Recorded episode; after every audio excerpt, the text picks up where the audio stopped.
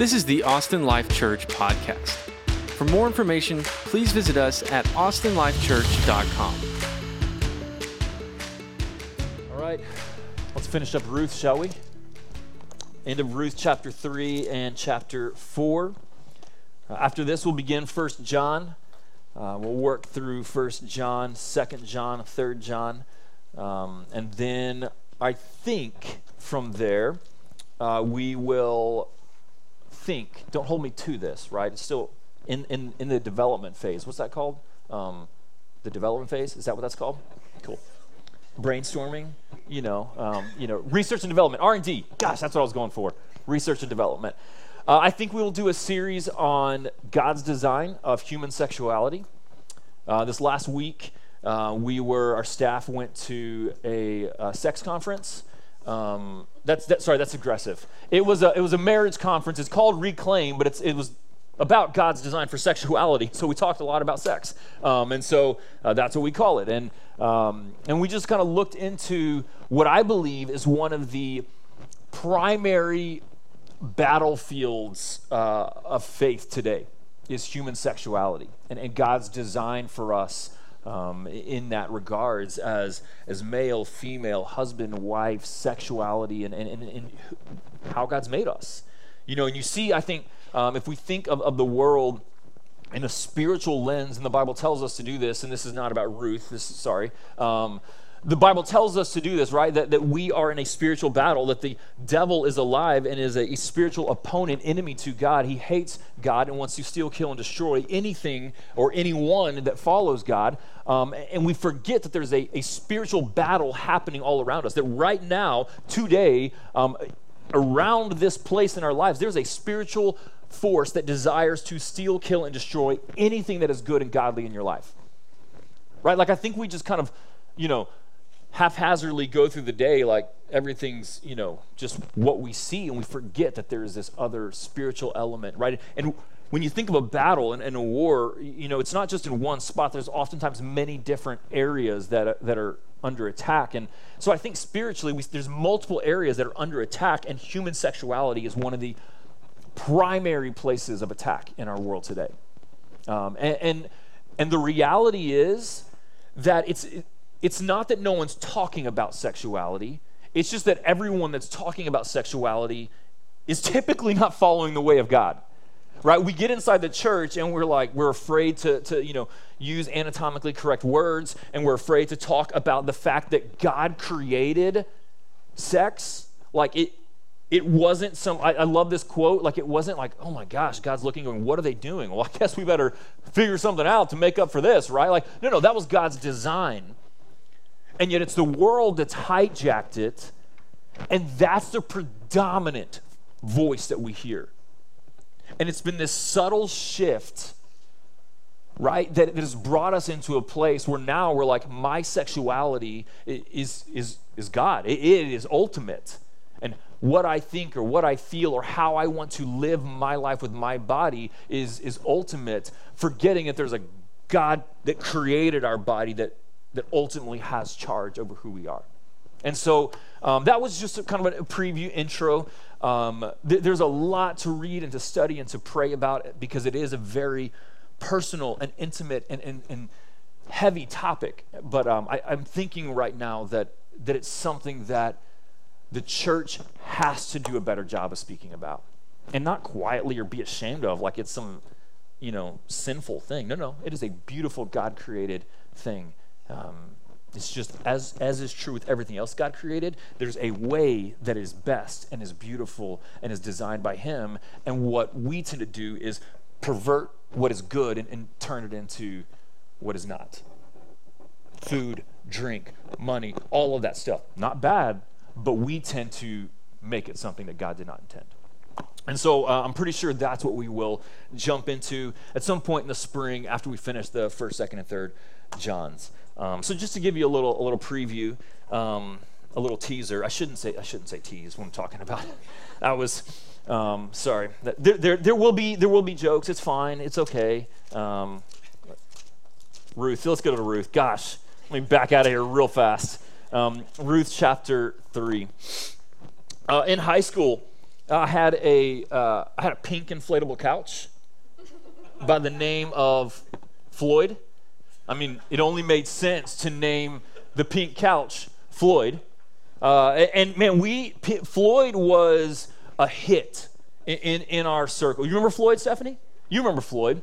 Um, Floyd was a hit. Everybody loved Floyd. Um, but but it took a lot of work for me and my buddies to redeem Floyd from the prison that he sat in behind the Mr. Gatti's um, ticket counter where you collected your prize, right? So so Floyd that retails probably for like $9.99. I think. I mean, come on, y'all been to those games where you're like, oh, that costs like 50 cents in a convenience store. Here's $80 worth of tickets, right? Like, you know, and so we had to drop a lot of money uh, to get enough tickets. And even then, we were still short a good few. And so we had to pull out the old, uh, the old high school charm with the ticket counter gal um, and just kind of convince her that Floyd needed to come home with us. And we had to put a lot of work into redeeming Floyd, right? Cashing in our tickets and high school charm um, to, to bring Floyd home with us. Uh, but eventually, we did it. Like, we, we we did whatever it took, and Floyd came home with us, and Floyd was incredible. Like a, pink inflatable couch, y'all. It was awesome. Um, but we had some, some friends uh, uh, during the time uh, that were jealous of the attention Floyd was getting. Um, and so Stephanie and Lynn, I'm pretty sure y'all stabbed Floyd. Didn't you? Didn't y'all stab Floyd? And like, all I know is Oh, she's denying it. But all I remember is one day Floyd had a hole in him that was irreparable, and it wasn't natural causes. And and I do remember Stephanie and Lynn being like, "Y'all uh, talk about Floyd too much, right?" or whatever. And it was like, so needless to say, like we we put in a lot of effort to to redeem Floyd, to to pay the price to bring Floyd home to a, a better life, right? To to a to a home of love and care and tenderness for most people. I still need a new inflatable couch. Um, to redeem something is to do the work necessary to make a wrong right. Right? To, to redeem something is to pay the price, to do whatever it takes to take a, a negative situation and turn it to, to good to move something from dark to, to light, from death to, to life. In, the, in a biblical context, and honestly, um, in the modern world, to, to redeem could be used um, by describing to pay the price to liberate a slave. Right? I would, I, I would redeem the slave, I would pay the price to s- basically set the slave free. It was the, the biblical primary term for how they defined uh, redemption and to redeem. But it's still something, generally speaking, that we, we do today, right? You, you get in a bad situation, you're like, I want to redeem this for good. Right? Like, I want to take this bad situation and I want to, I want to work for it to good. Right? You, maybe you've got a bad job and you're like, man, well, my job is terrible, but I want to redeem it. I want to make the most of it, right? So I'm going to invest in the, the coworkers, right? You're putting in the work to make a negative situation good. Right? Y- yes, we can redeem even today slaves. Modern day slavery exists. There's more slaves today than there, there's ever been.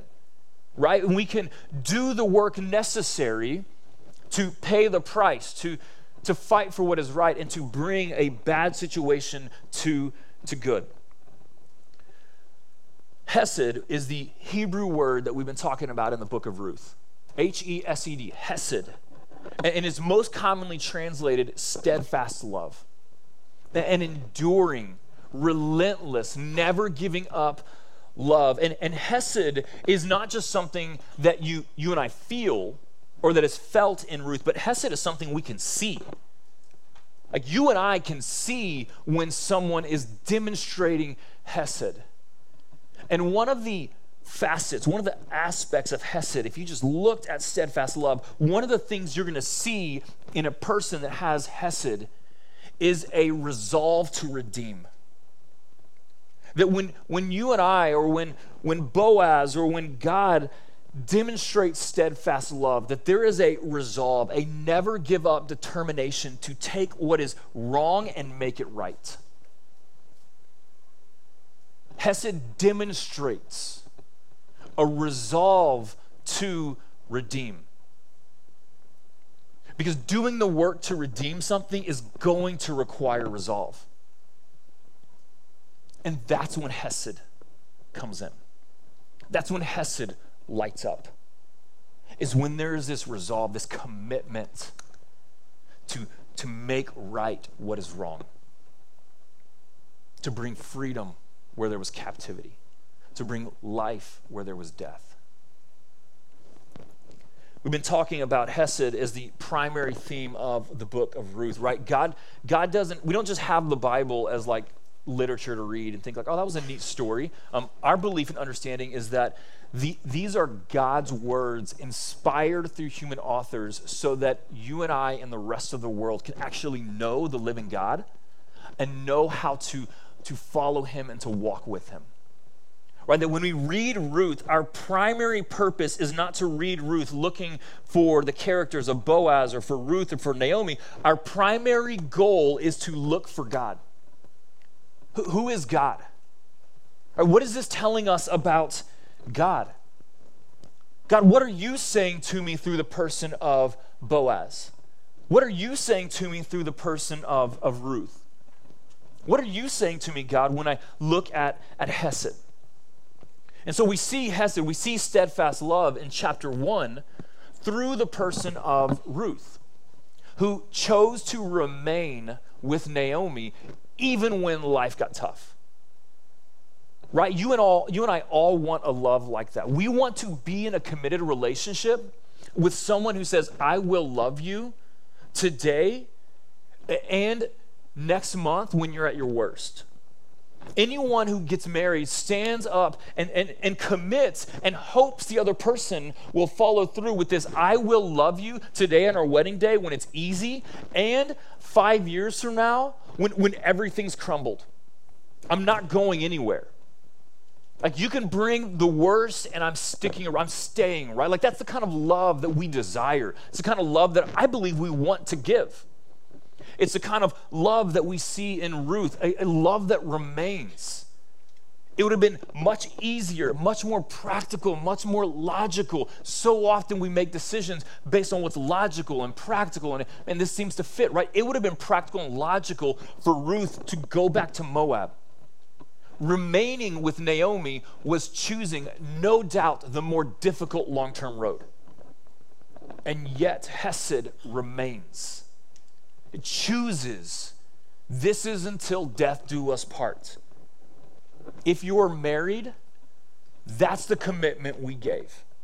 Hesed. There's a freedom with that, right? If you're engaged, that's the commitment you're giving. There we go. Got the thumbs up. We're not going anywhere.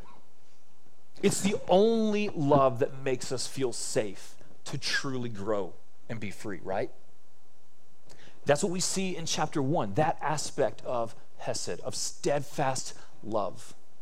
In chapter 2, we see another aspect of Hesed, and it's the generous kindness of Boaz, not just once, but kindness on top of kindness, on top of kindness, on top of kindness. Stephanie, uh, I don't even know why she started talking about this, reminded me of this guy in college that I used to give rides home from work.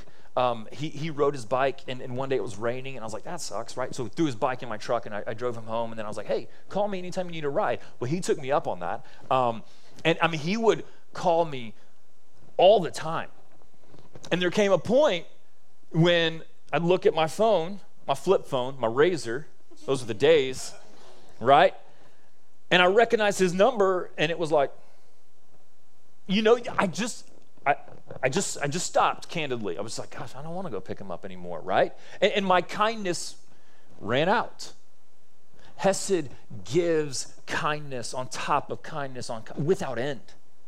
Right? Boaz met the minimum expectations of what it would look like to love his neighbor, and then he went on top of that, and on top of that, and on top of that, and on top of that. And, and, and you know, we have to battle that our internal selfishness just wants to be like, I'm kind of tired and I don't want to do this. Hesed gives generously kindness without end. And we see that with Boaz as he just goes over the top with kindness for Ruth. In chapter 3, we see Hesed as Ruth prioritizes and prefers Naomi's rest over her own. Right? Naomi sends Ruth out. Hey, girl, it's time for you to get married. It's time for you to meet someone new. Change your clothes, take a shower, put on some perfume, look good, head on out, right? Go get yourself a man. And, and, and, and Naomi gives her some direction, but Naomi, um, Ruth had freedom. She could have gone and pursued someone that was younger, that was maybe more compatible, perhaps more attractive, right? You know, I'm, I'm just saying, you know, I'm not experiencing that, right? As you get older, right? Like the start to loosen things a little bit, start to gain a little extra in some places. You're like, I didn't like that. Um, right? It just happens as you get older. Perhaps Ruth could have picked a younger man, someone who had more money, someone who could set her out, a little sugar daddy, right? Set her out on this, this path. Instead, Ruth prioritized the, the preference, the needs, the rest of Naomi over her own. Hesed puts others first. Steadfast love puts the needs and the preferences and the desires of others before self. We see that in Ruth as she puts Naomi ahead of herself. And in chapter end of chapter 3 and verse 4 what we'll see of Hesed is that there is a commitment, a resolve to redeem, to make right what is wrong, to pay the price at one's own cost to fix what is broken and to redeem a bad situation. Now, as we read this, and I've already said this, we're first looking at Hesed and not applauding Ruth and Boaz, although, yes, but we're applauding the Hesed of God, the steadfast love of God that will remain with us no matter what and that gives kindness on top of kindness and on top of kindness. And that Ephesians 1 says, in Jesus, we have all the spiritual blessings in the heavenly places. Right? God's just opened up the blessings of heaven and been like, here you go. And we see the steadfast love of God in that He prefers us, and that Jesus did not hold on tightly to His rights, but willingly laid His rights down in order to come and to serve us and to lift us up and he put our preference and our needs ahead of his own. And we see in chapter 4 the Hesed love of God to redeem us at any cost necessary. And so we look first and we say, man, look at the Hesed of God. And then we say, now how do I do this with others?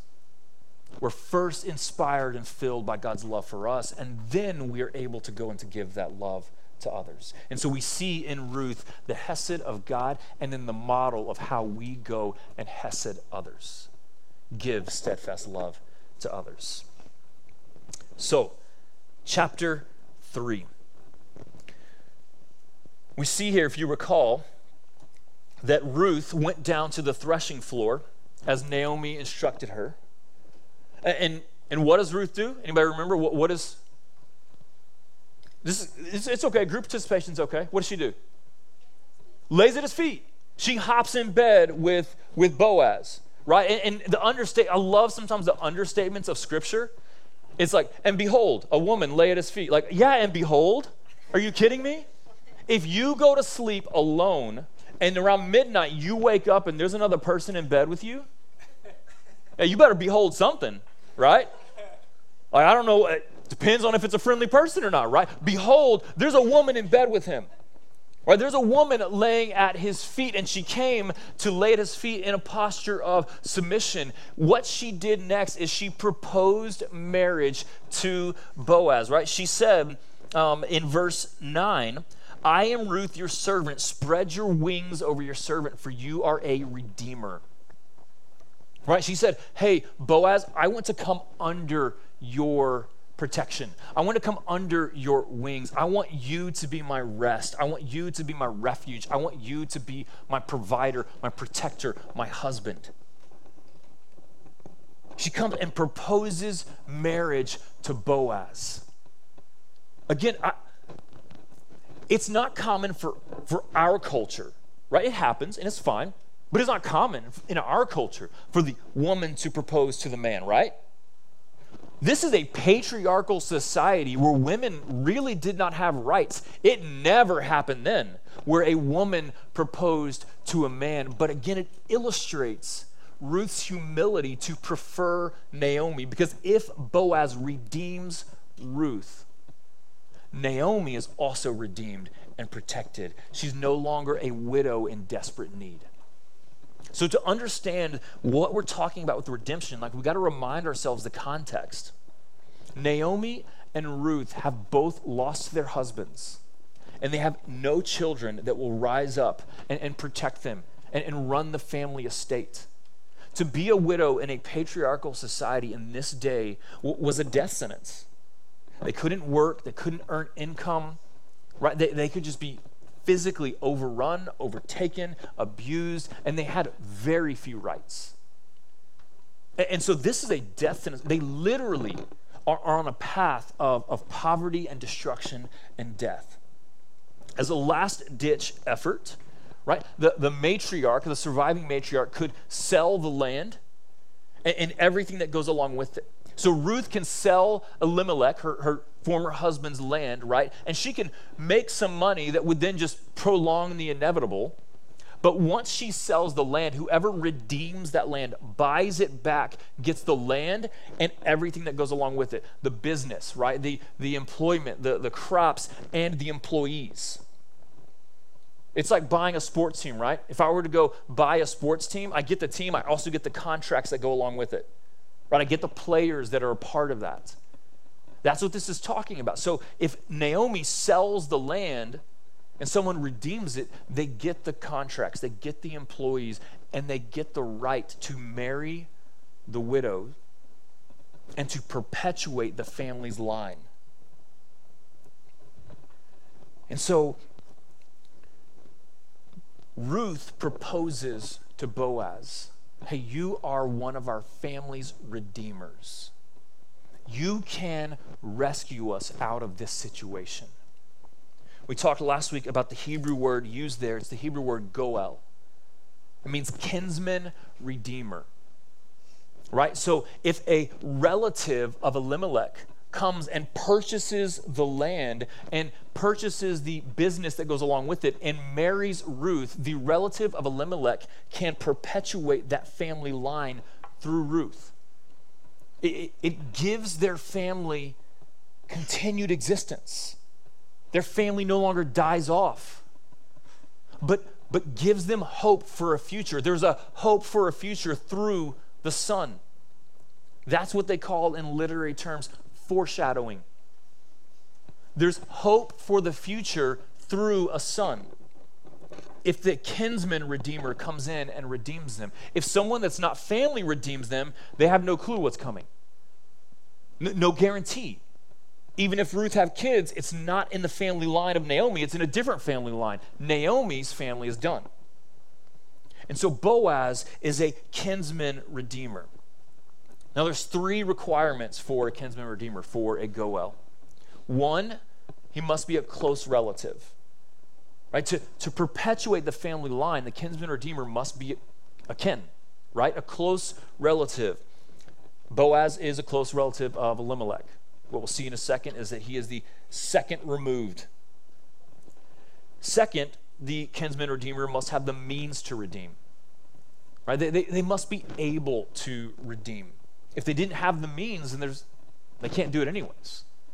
And then third, the kinsman redeemer must have the desire to redeem. The kinsman redeemer must be a close relative, must have the means, and must have the desire. Boaz was a close relative. Boaz had the means. The question mark was would Boaz have the desire to redeem Ruth and Naomi? And all that came with it. Because redemption doesn't cost Ruth or Naomi anything, but redemption costs the Redeemer a lot. To be redeemed costs nothing. To do the redeeming comes at a high price. And so the Redeemer must not only have the means, but the desire to give of their means in order to redeem? That was the question mark. When Ruth comes and proposes, that's what her heart is beating fast about.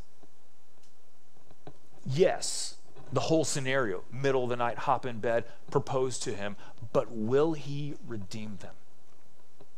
Does he want to do that work? Boaz responds in verse 11. He says, And now, my daughter, do not fear. I will do for you all that you ask. For you, for all my fellow townsmen know that you are a worthy woman. Ruth proposes to Boaz, Will you redeem us? At any cost, will you pay the price to give my family a future and a hope and a new life? And Boaz says, Absolutely yes. I will do this. And he says, Do not fear. There's a theme throughout the Bible that in the presence of the Redeemer, fear finds its end. That's another foreshadowing, if you're picking up on those. That in the presence of the Redeemer, fear has no place. What would cause Ruth fear? Well, there's no one to take care of them. There's no one to give them life. There's no one to provide for them. There's no one to set them on the right track. But when a Redeemer is present who pays the price to remedy all that, what's there to be afraid of? The Redeemer's already paid the price. Everything's taken care of. Everything is settled. So, in the presence of the Redeemer, fear loses its power. A new day breaks in. Hope is present. It reminds me of Isaiah 43, 1 through 2, some of my favorite verses uh, in the scripture. I remember just reading this in college, and it, just, it stuck with me ever since, these verses. It says in Isaiah 43, But now, thus says the Lord, He who created you, O Jacob, He who formed you, O Israel, fear not, for I have redeemed you. I have called you by name. You are mine very similar to the words being expressed from Boaz to Ruth here. Do not be afraid. I will redeem you. I will pay the price. I will do the work to fix what is broken in your life. You don't need to be afraid of that anymore. What is God saying is the reason we don't need to fear? Look at it. What does God say? What is the reason that that Jacob, that Judah, that Israel, that, that you and me, that, that we don't need to fear? I have redeemed you. I've paid the price to make you mine. And because you are mine, verse 2 when you pass through the waters, I will be with you. And through the rivers, they shall not overwhelm you. When you walk through fire, you shall not be burned, and the flame shall not consume you. The reason, and this is easier said than done, I'll admit my primary struggle is fear, is fear of the unknown. But the reason I don't have to be afraid is that God promises He is with me. And He is my Redeemer. He's already paid the price for me to be His. So I don't have to be afraid. Fear is my, my choice. I don't have to be afraid because He's with me, because He's redeemed me. He's called me by name. And that's what Boaz says to Ruth, my sweet daughter. You don't need to be afraid anymore. I've got you. I'll take care of this. I'll redeem you. I'll pay the price. But now there's a there's a problem. There, there, you know, again, this reads like a story. Right? How, how many times have you watched a movie and you're like, oh my gosh, everything's going to work out, and then behold, another like problem rises? Like, oh no, is it actually going to work out? You know, so we see this. He says in verse 12, and now it is true that I am a redeemer, yet there is a redeemer nearer than I. Remain tonight, and in the morning, he will re- if he will redeem you, good. Let him do it. But if he is not willing to redeem you, then as the Lord lives, I will redeem you. Lie down until the morning. So she lay at his feet until the morning, but arose before one could recognize another. And he said, Let it not be known that the woman came to the threshing floor. Right? He's looking out for her reputation. Nothing inappropriate happened, but many would assume something inappropriate happened. Because remember, the threshing floor was known to be a place of promiscuity. That was a historical fact. The threshing floor was, was a place of, promiscuous behavior. And so if people saw a woman leaving the threshing floor, they would just assume, okay, this is what she was doing, right? And so, in order to protect her reputation, to protect her, her, her name, because everyone knows she's a worthy woman, he says, hey, get up early, get going, but you're not going to go empty handed. Let me load you up with more food, right? And so he sends her with more food. Bring the garment you're wearing, hold it out. This is verse 15. So she held it, and he measured out six measures of barley and put it on her. Then she went into the city, and when she came to her mother in law, she said, How did you fare, my daughter? And she told her all that the man had done for her, saying, These six measures of barley he gave to me. For he said to me, You must not go back empty handed to your mother in law. She replied, Wait, my daughter, until you learn how the matter turns out, for the man will not rest. Underline, will not rest. He, he's resolved to redeem. He will not rest until the matter is settled. But what's the problem? Or what's, what's the tension here? Boaz says, Yes, I will marry you, I will redeem you. But according to the law, there's another family member closer in relation that gets first dibs. And if he wants to redeem, then Boaz is going to let him redeem. Here's what, here's what stood out to me about that. Right, but it's clear Boaz has the desire. He wants to redeem. Ruth is a catch, right? Right? He said, what, how did it describe her? Ruth, you are hot and beautiful and just like smoke sizzling. No, no, it didn't say that. It may be true. It may be true, but what does Boaz notice? Your character. You're worthy.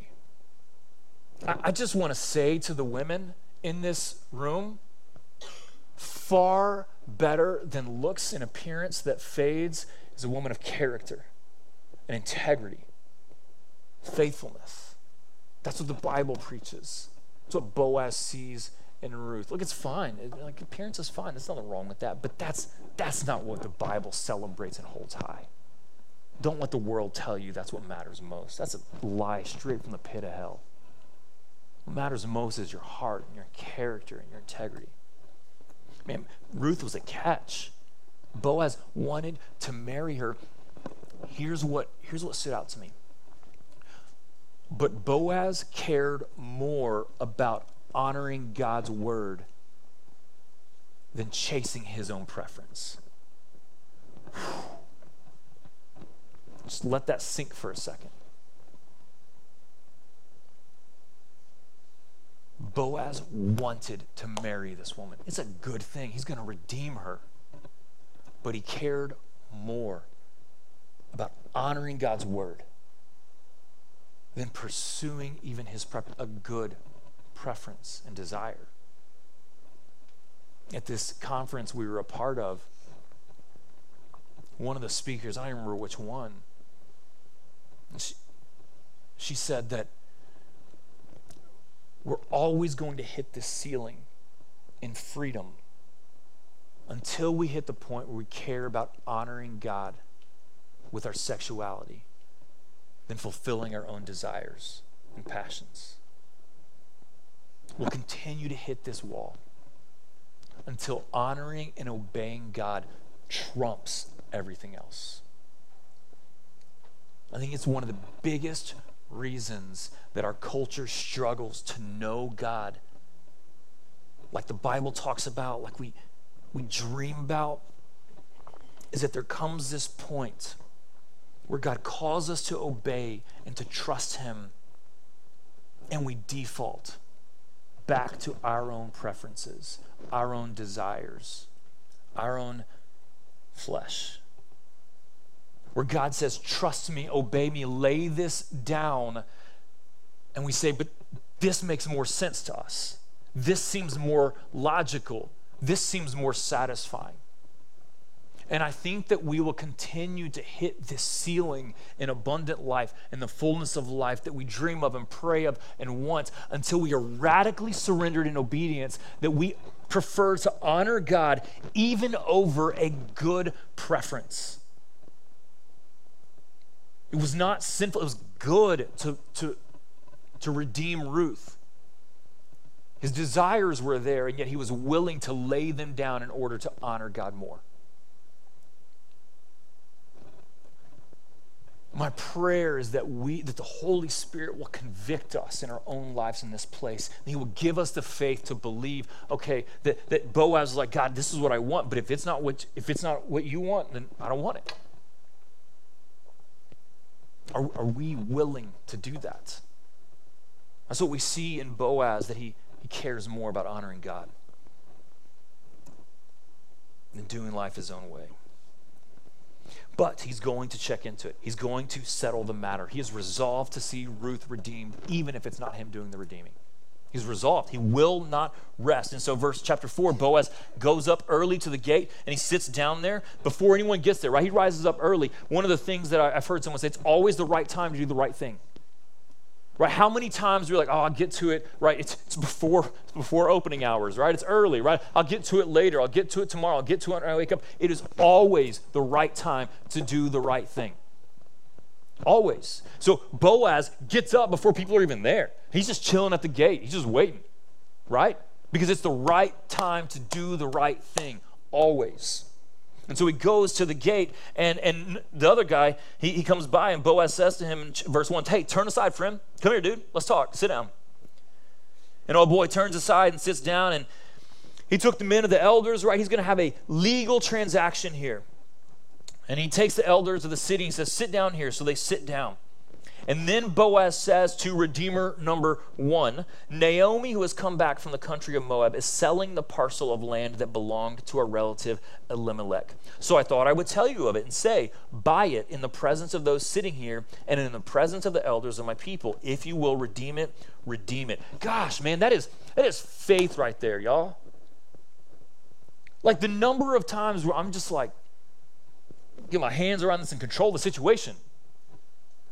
This Redeemer number one didn't even know it was up for sale. All right, why has, Bo- why Boaz got to go do that? But he trusts God. He's a man of character, a man of integrity, and he's going to honor God no matter what, right? So, chapter, verse 5. Then Boaz, I'm sorry. If you will redeem it, redeem it. Verse 4. But if you will not, tell me that I may know, for there's no one besides you to redeem it, and I come after you.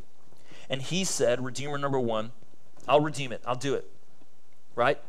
Dun, dun, dun. Tension, right? The, the score behind the movie's building, what's going to happen, right? Then Boaz said, Oh, by the way, the day you buy the field from the hand of Naomi, you also acquire Ruth, the Moabite, the widow of the dead, in order to perpetuate the name of the dead in his inheritance. Then the Redeemer said, I cannot redeem it for myself, lest I impair my own inheritance.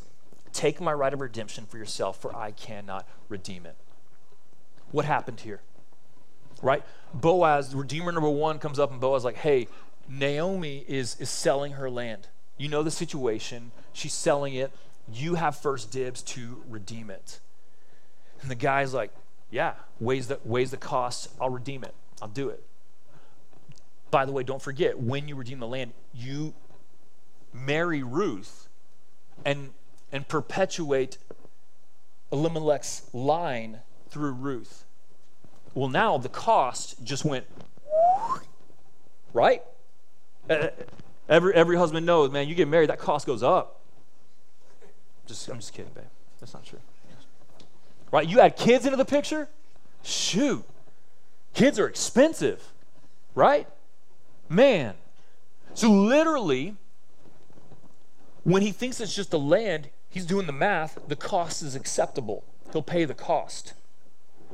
Then you add in a wife and kids and more kids, and the cost is no longer worth it to him. He refuses to pay the cost of redemption. It's too high, it's too great.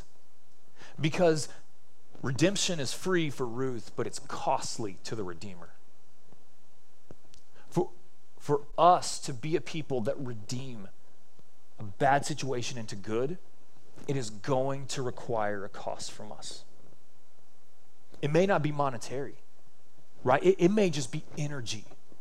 If I want to take this broken situation, this broken relationship, and I want to see it through to where it's a good relationship, it is going to require the cost of emotional and mental and, and spiritual energy. Is the cost, are you willing to pay the cost to redeem it? Right? If you want to redeem something physically with money, right, it's going to cost a price. In order to br- buy that out, right? There, there are millions of slaves in the world today. If we want to be a part of bringing freedom, right, it is going to come at a cost. It's going to cost us money. It's going to cost us time. It's going to cost us energy. Are we willing to pay the cost? Do we desire to redeem? Do we desire to pay the cost necessary to bring something from bad to good? Redeemer 1 was not willing to pay the cost. He was not resolved to redeem no matter what. There came a point when the cost was too high and he was out. But not so for Boaz. Verse 7 it says, This was the custom in former times in Israel concerning redeeming and exchanging. To confirm a transaction, the one drew off his sandal and gave it to the other, and this was the manner of attesting in Israel. I just want to try that next time I purchase something. Just be like, here's my shoe. That'll, that'll work, right? This was the custom. So when the Redeemer said to Boaz, Buy it for yourself, Boaz drew off his sandal. And Boaz said to the elders and all the people, You are witnesses this day that I have bought from the hand of Naomi all that belonged to Elimelech and all that belonged to Chilion and to Mahlon. Also, Ruth the Moabite, the widow of Mahlon, I have bought to be my wife to perpetuate the name of the dead and his inheritance, that the name of the dead may not be cut off from among his brothers and from the gate of his native, native place. You are witnesses this day. Boaz looked at the cost and not just part of it. He looked at the, the price of the land and the price of redeeming Naomi and the price of redeeming Ruth and the price of perpetuating the family's name. And he said, I'll pay the price. I'll pay the cost it takes to redeem them from a desperate situation into a place of life. Come on, we, we want to receive a love like that. We want to know that there's someone in our corner that would pay the price, whatever it took to bring us into freedom. We want to know that there's someone that will step into the mess with us, that will walk in the trenches with us, and will not see a price tag too much and back out, but will walk with us to see redemption through. That when it gets messy and, and my mess starts spilling into their lives, that it's, they're not going to go, This is too much. I got to get out. This, this doesn't work for me. We want to know that there's people that will love us like that, right? I'm not, a, right? I'm yes? Come on. And I think that we want to be a people like that. I think that we're created and want to be a people that will not say, you're not worth this cost, but will shell out the money or shell out the energy or put in the effort to help bring people from a crappy situation to a beautiful situation. I think that God's put uh, that desire in us, and we see that in Boaz, and we're like, oh my gosh, this is incredible. What a beautiful love story. And Stephanie at one point was like, hey, can you make this more romantic? And I'm like, there's not really romance in this. Which I love because, man, come on, people have been married for a while. It's not built on romance. You want to be married for, for any length of time, it's not built on romance. That goes quick. It's built on commitment. It's built on resolve. It's built on, I'm not going anywhere and I will seek your good over my own. That's the love that we see in Boaz. That's the love that we want. And he redeems Ruth. Now, I've been saying this foreshadowing right? This foreshadowing, and that this is meant to, to draw our attention to God, and this is meant to, to help us see who He is. And so let's connect those dots as we, as we wrap up here. Verse 13 Boaz took Ruth, and she became his wife. And he went into her, and the Lord gave her conception, and she bore a son. Then the women said to Naomi, Blessed be the Lord who has not left you this day without a redeemer and may his name be renowned in Israel. He shall be to you a restorer of life and a nourisher of your old age.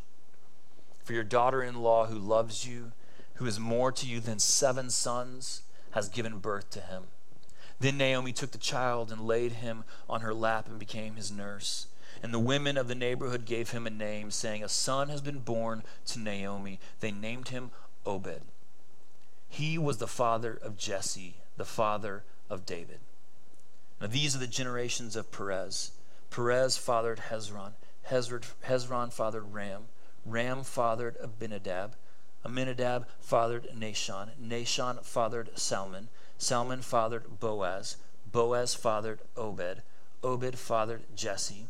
Jesse fathered David. David fathered Solomon. And so on and so on and so on fathered Jesus.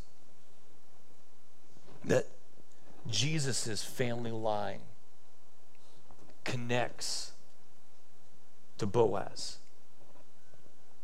That in the redemption of Boaz with Ruth, a son would be born, and a son would be born, and a son would be born, and a son would be born who's the Redeemer of the entire world.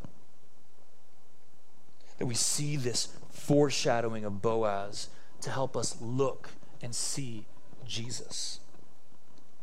And the point of Ruth is that we are to see ourselves in the situation of Ruth and Naomi in desperate need of a redeemer.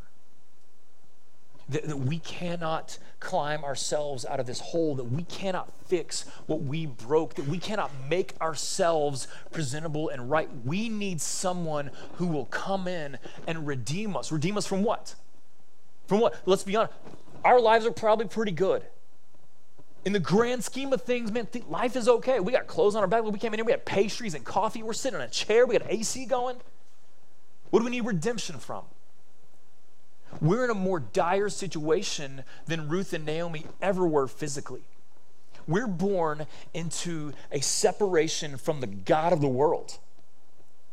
Right? That, that our need is to be restored into relationship with God. We're created to, to know God and to walk with Him and to be in a relationship with, with God, to not wonder, is He there, to not you know, have this huge gap, but we're created to walk closely with God. The Bible says that is abundant life, that is the fullness of joy in His presence. And what did we do? We all chose to walk away. Right, Romans 6:23 says that the wages of sin is death. Right, we all chose to sin and to walk away from God. And if God is life, to walk away from the presence of life is what? Is death. So, yeah, that's physical death, but more so it's spiritual death. We are on a path of eternal death and separation from God. We have to see that God wrote this so that we would see, man, we are Ruth and Naomi, and we are destined for destruction unless a Redeemer comes in to fix what we broke, unless a Redeemer comes in to make our bad situation good. We need a rescuer. We need someone who's resolved and will pay the price no matter what it takes. And we see Boaz as that redeemer, and he's foreshadowing to generations later when Jesus, his great great great grandson, would be born, who is the redeemer of the world. Does Jesus fit the requirements of the redeemer? Is he a close relative? Romans 8 29 gives us that answer.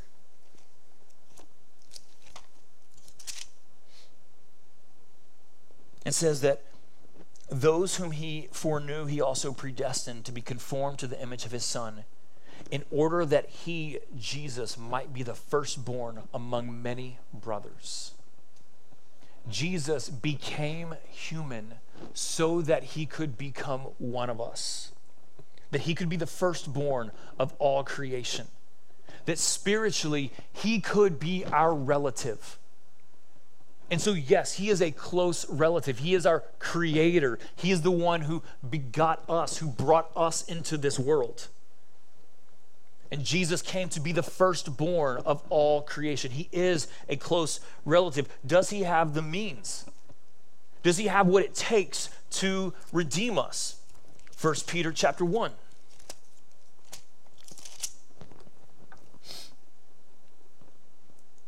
He says, knowing that you were ransomed from the futile ways inherited from your forefathers, not with perishable things such as silver or gold, but with the precious blood of Christ, like that of a lamb without blemish or spot. First Peter says that we were redeemed, we were ransomed. The price was paid for our redemption by the blood of Jesus. What's necessary for you and I to have a relationship with God is a perfect record. A perfect record. You tracking with me? You and I have to give God a perfect life in order to be in a relationship with Him. That puts us in a desperate situation.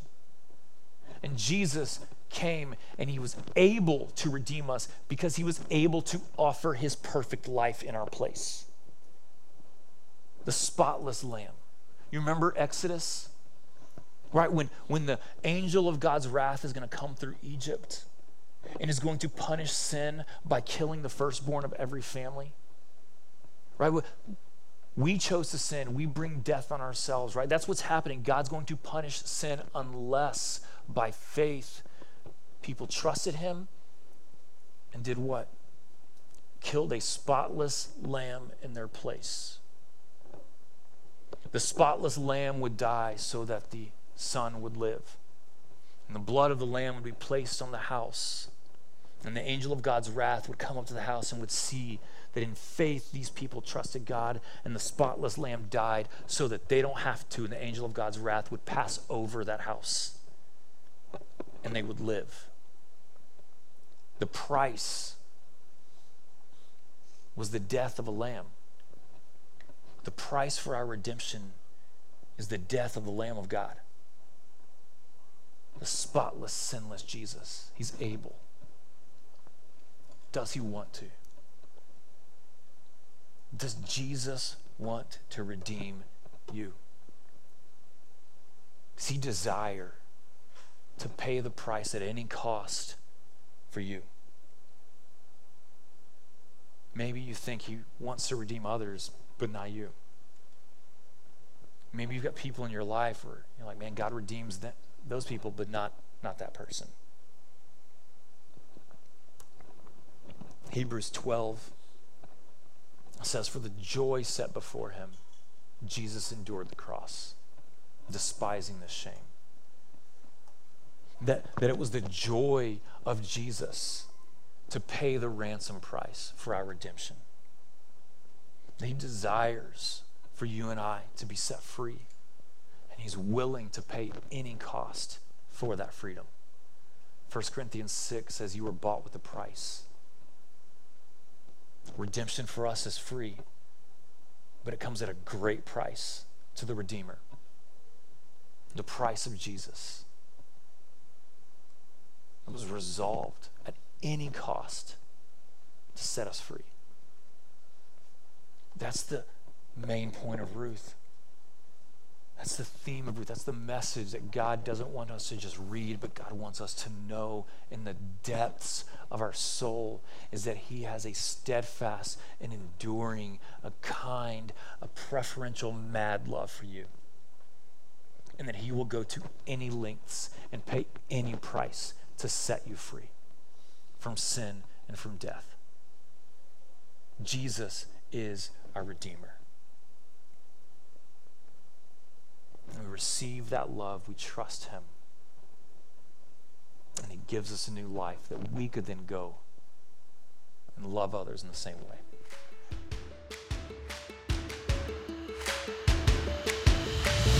Thanks for tuning in to the Austin Life Church podcast. To help support us, please take a second to rate and review us on iTunes and visit us at austinlifechurch.com.